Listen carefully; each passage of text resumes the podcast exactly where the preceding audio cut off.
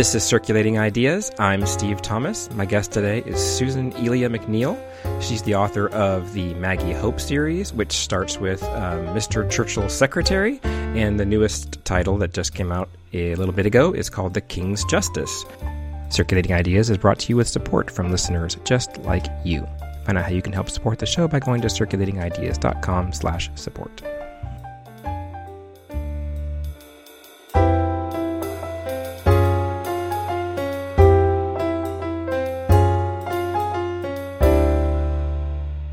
Susan, welcome to the show.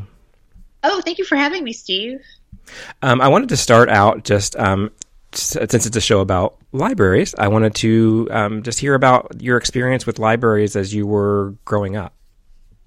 Well, I grew up in uh, a suburb of Buffalo, New York, called North Tonawanda, and um, it's right on the Niagara River. And the North Tonawanda Public Library was everything to me growing up, mm-hmm. and um, I just had such a wonderful experience there. It was like a safe place to go. It was a wonderful place to go. The librarians were so engaged with everybody. And in fact, I made a very special friend, um, Mrs. Elizabeth Lewin, who was a librarian there in the 70s and 80s. And she knew I was sort of reading at an advanced level for my age. So she kind of like helped me find things like, you know, Jane Eyre and all sorts of like cool stuff that's sort of better for like you know, kids who are a little more advanced, but not too advanced, you know, like right, right, the, know, challenging the, the Krantz stuff. she steered me away from Judith Krantz. But anyway, um, I was so psyched because a few years ago I was actually asked um, to go back and speak at the North Tonawanda Public Library, and Mrs. Lewin, who is now retired, was able to come, and it was so wonderful to see her again. Oh, that's great. And I reminded her that she. Um, one of the books that she recommended to me was Mrs. Miniver. So at a pretty young age, I was reading about uh, Britain, you know, during the Blitz, and I do wonder um, if that had some sort of influence on why I chose to write about World War II in London. Yeah, we we may be able to thank your librarian for your whole careers. Pretty much, I I do believe that, and I I have thanked her in books, so and in person. So thank you, Mrs. Elizabeth Lewin from North Tonawanda Public Library. Um, do you think your experience in libraries there and reading as a kid did um, encourage you to like want to become a writer? Oh, absolutely. I mean, reading was everything to me, and um, it, it it's just such an amazing thing to be able to do. It's almost like magic, you know, like someone writes a book, it's all these things in their head, and then you pick it up and you can like connect with what's in their head. I mean, it's it's really quite astounding when you think about it. But um, back to libraries a little bit. Um, now that you are a professional writer, um, do you still use libraries today to do your research? I mean, you do you do write historical fiction, so I don't know if you need to do some more research on that time period. I do use libraries. Um, I live in New York City, so I am so blessed that I can use the New York Public Library. And I have gone, you know, on microfiche to research, you know, newspapers, um, you know, what was happening exactly on that day, um, and magazines just to get the feeling of like what that month, like women were wearing and thinking about and interested in. Um, there's just so much there's so much online and we're all very lucky like all of us who write historical fiction but there's so much that you can only get at the library. So i'm really grateful that you know i can go there and I, am assuming i will be able to go there again someday. Yes someday we'll re- reopen our physical doors.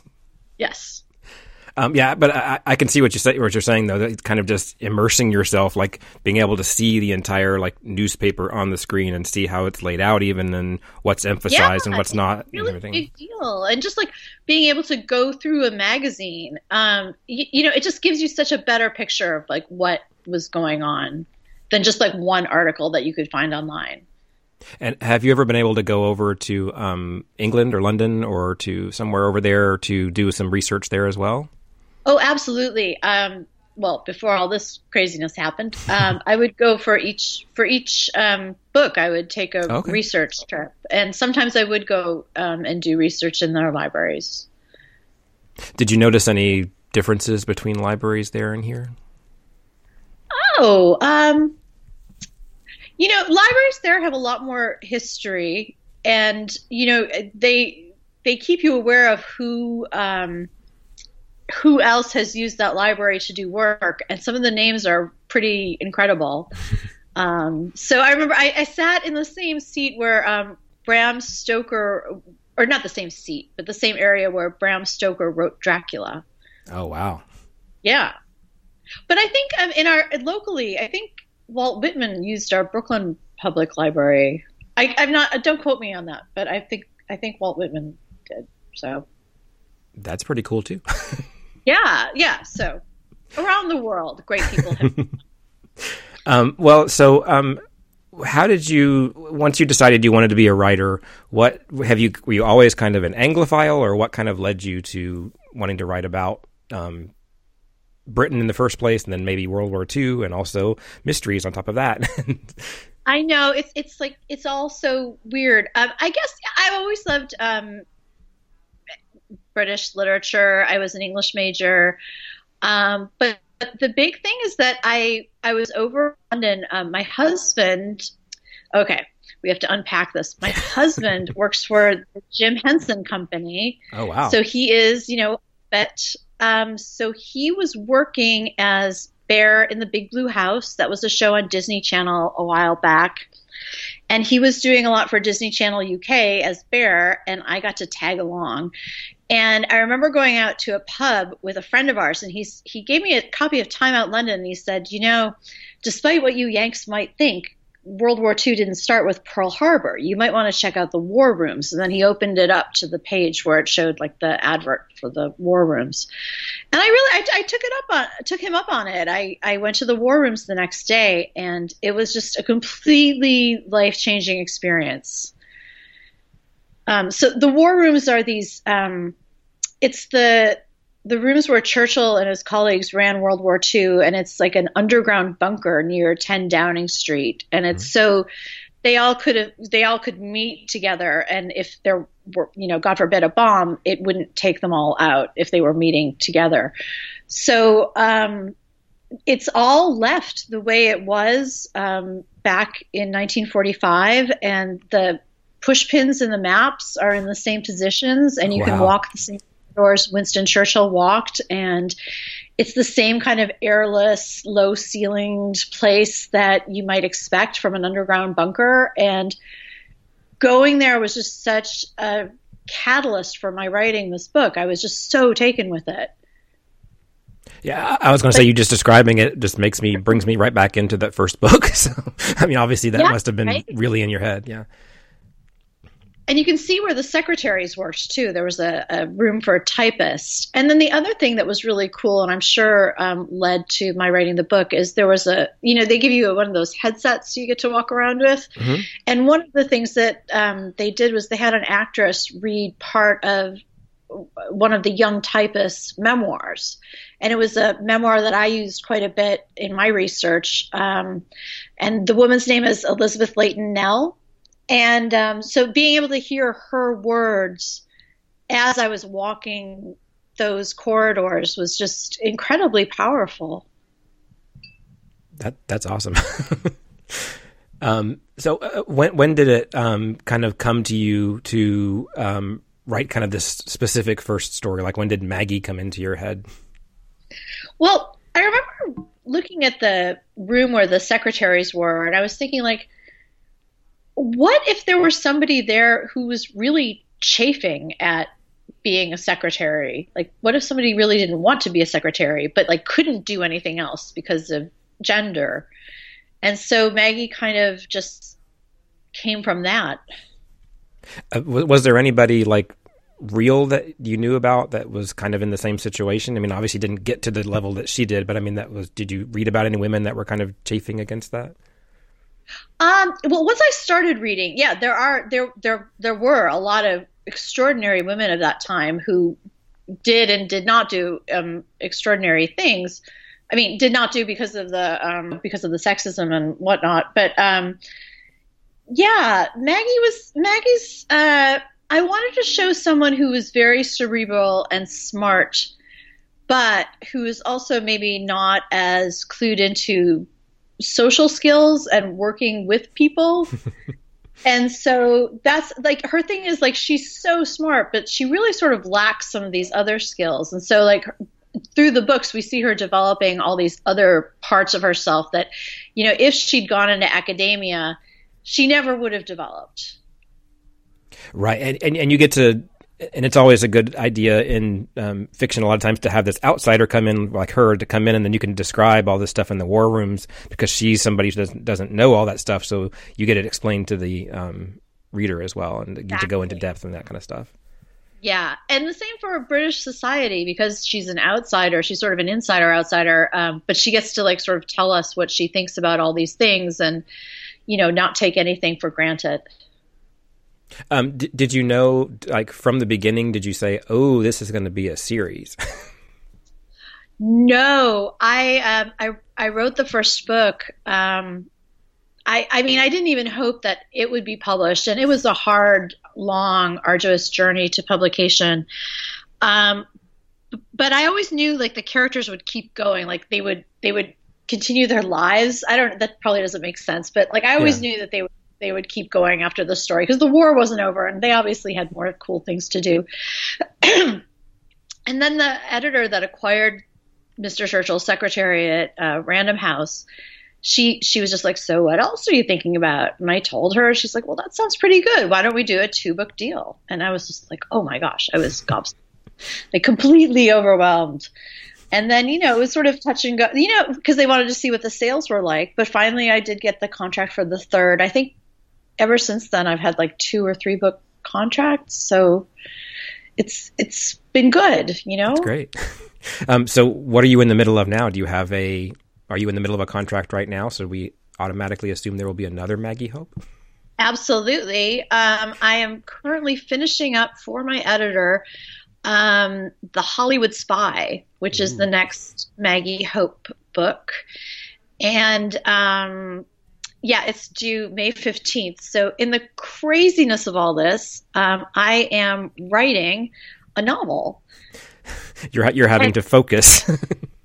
I'm having to focus. I'm also having to focus without my office space because usually what I would do is I would ah. go to um, in my neighborhood in Brooklyn. We have like a workspace. It's called like a I don't know, like a study hall or something. But it's basically just people with their laptops who come in and we all just sit there and work together. But it gets me out of the house and you know, it's it's a nice it's a nice place to go to. You know, you have to get up, get dressed, go to, you know, quote unquote work. Mm-hmm.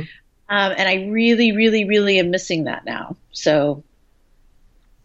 Um, so th- the newest book is The King's Justice. Uh, do you want to tell the listeners a little bit about that one? Sure. Well, in The King's Justice, Maggie Hope returns to London after quite a few adventures in um, Paris and then Scotland. And she's really sort of done with everything. She's had quite a hard time. I mean, it, let's face it, it's book nine. She's been through a lot. And I wanted to sort of recognize that and have her like act out a little. So in this book, we see her drinking too much. We see her riding a motorcycle way too fast. We see her um, smoking. We see her making passes at her boyfriend. I mean, she's just she's in a very odd place and trying to work through it while not, you know, while pretending everything's just fine.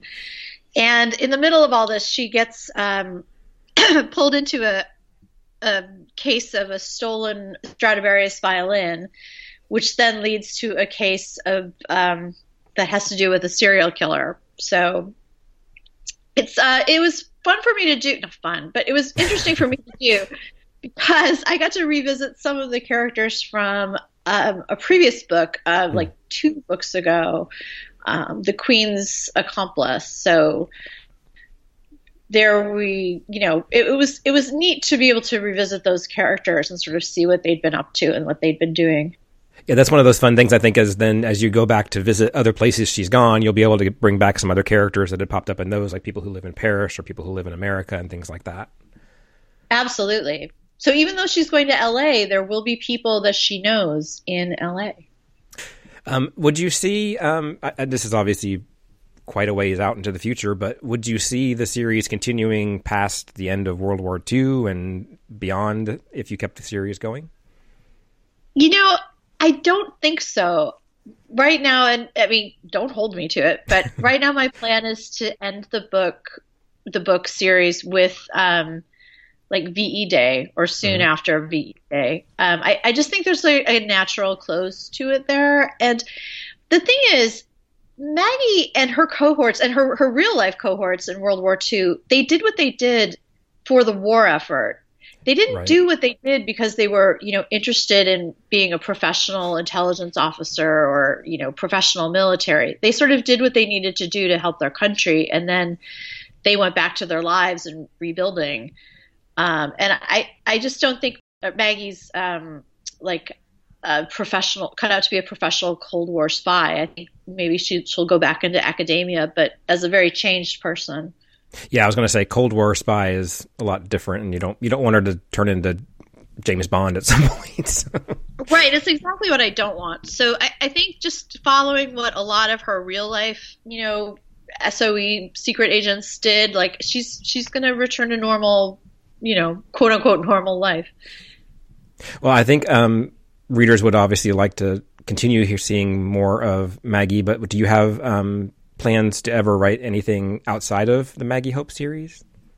I have been really excited to do a standalone novel, and I'm not sure exactly when it's going to happen, but it's going to be set in the United States and it's going to be set in the Los Angeles area in the 1930s, and it's going to deal with uh, the American Nazi movement. Hmm. And it's also going to follow um, a mother daughter team, and these are real women, um, Sylvia and Grace Comfort, um, and they absolutely real people.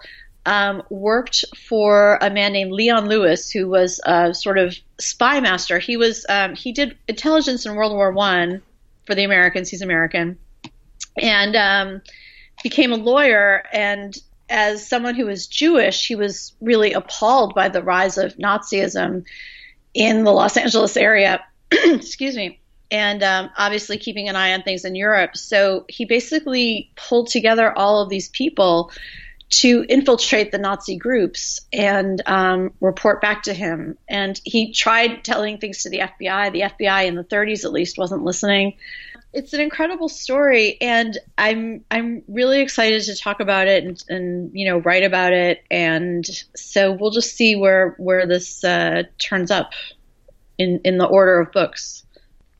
So you're obviously a big fan of writing historical fiction. I do like historical fiction. I don't even know what I would do like writing in the present day. I, I, it, it's probably a whole different skill set. I'm not knocking it. It's it's you know, to get your time period exactly right. Of course, now they consider the 80s like historical. right. Yeah, you, you could, you're not going to write in um, old Maggie Hope series in the 80s. Seriously. um, so before we wrap up, do you have anything in particular that you've been reading recently that um, you've been enjoying? Well, I've been reading um, Erik Larson's The Splendid and the Vile, which I love, but I have to say my concentration's a little bit off during all this craziness. I just find reading is a bit harder than usual, although I'm grateful for it and I enjoy it. Um, so, and I'm also trying to finish my own books. So I, I think right. maybe I just don't have that much time for reading per se. Um, oh, here's something that might interest people who love libraries. Because I can't get out of the house to write, I've been using, okay, so on YouTube, they have ambiance. You can mm-hmm. listen to ambiance. And I've been listening to library ambiance. and I'm not kidding. They have all kinds of library ambiance. They have like, you know, one with a crackling fireplace. They have one from the 1930s. They have one with thunderstorms and lightning. And it, it's incredible. So you can pick your ambiance. And honestly, it's helped a bit just to be able to like drown out the household noises and you know make me feel like I'm in a really cool library. And is it, is it just like general page turnings and stuff in the background? Page turnings. I think you know somebody must have recorded a real library, so you know you, you kind of hear books sliding in and out, and but it's all sort of white noise. It, it's comforting. Do you know what I mean? yeah. Oh, I know. But yeah, we we all need some comfort these days, and I, and I, I think I'm feeling the same thing. I think a lot of people are feeling the same thing too. It's hard to just focus and concentrate on things like reading in these days. That's why people, a lot of people are just plopping in front of the TV because they just can't focus on um, Yeah. reading right now. And I think we'll get it back. I mean, I think we'll Oh, get yeah. our concentration back. But you know, in the meantime, you know, if it helps to like put on, you know, the library atmosphere off of YouTube, Mhm. I say go for it. It's helping me. It just makes me feel like I've been to some different place. You know. Right, and then and then you can write about bringing readers to another place at the same time. Exactly. All right. Well, Susan, thank you so much for talking to me today. Uh, your new book is The King's Justice, and it's available now at, um, I guess you have to look at it online now instead of going to your local bookstore or library for that. Um, I did get it off of Libby, the library ebook app, so it is available there for people Yes. who want to read it But or you listen to can it. you can patronize your um, local independent bookstore, and they will um, order things in for you. Most Yes. of them. Yes, so- they'll, they'll- order them for you and ship them to you or hold them for you until you can, until this is all over. Exactly. All right. Well, Susan, thank you so much. Thank you. Have a good one. You too. Bye bye. Bye. Circulating Ideas is produced in the suburbs of Atlanta. Views expressed on this show do not necessarily reflect those of my place of work or the place of work of guests. For past interviews, visit circulatingideas.com and subscribe to the show on Apple Podcasts, Spotify, Overcast, or your podcast app of choice, and help others find the show by leaving a rating or a review. You can follow the show on Twitter at CircIdeas or like the show's Facebook page. Theme music is by Pamela Klicka, and the logo is by Shandy Fry. Thanks for listening and keep circulating your ideas.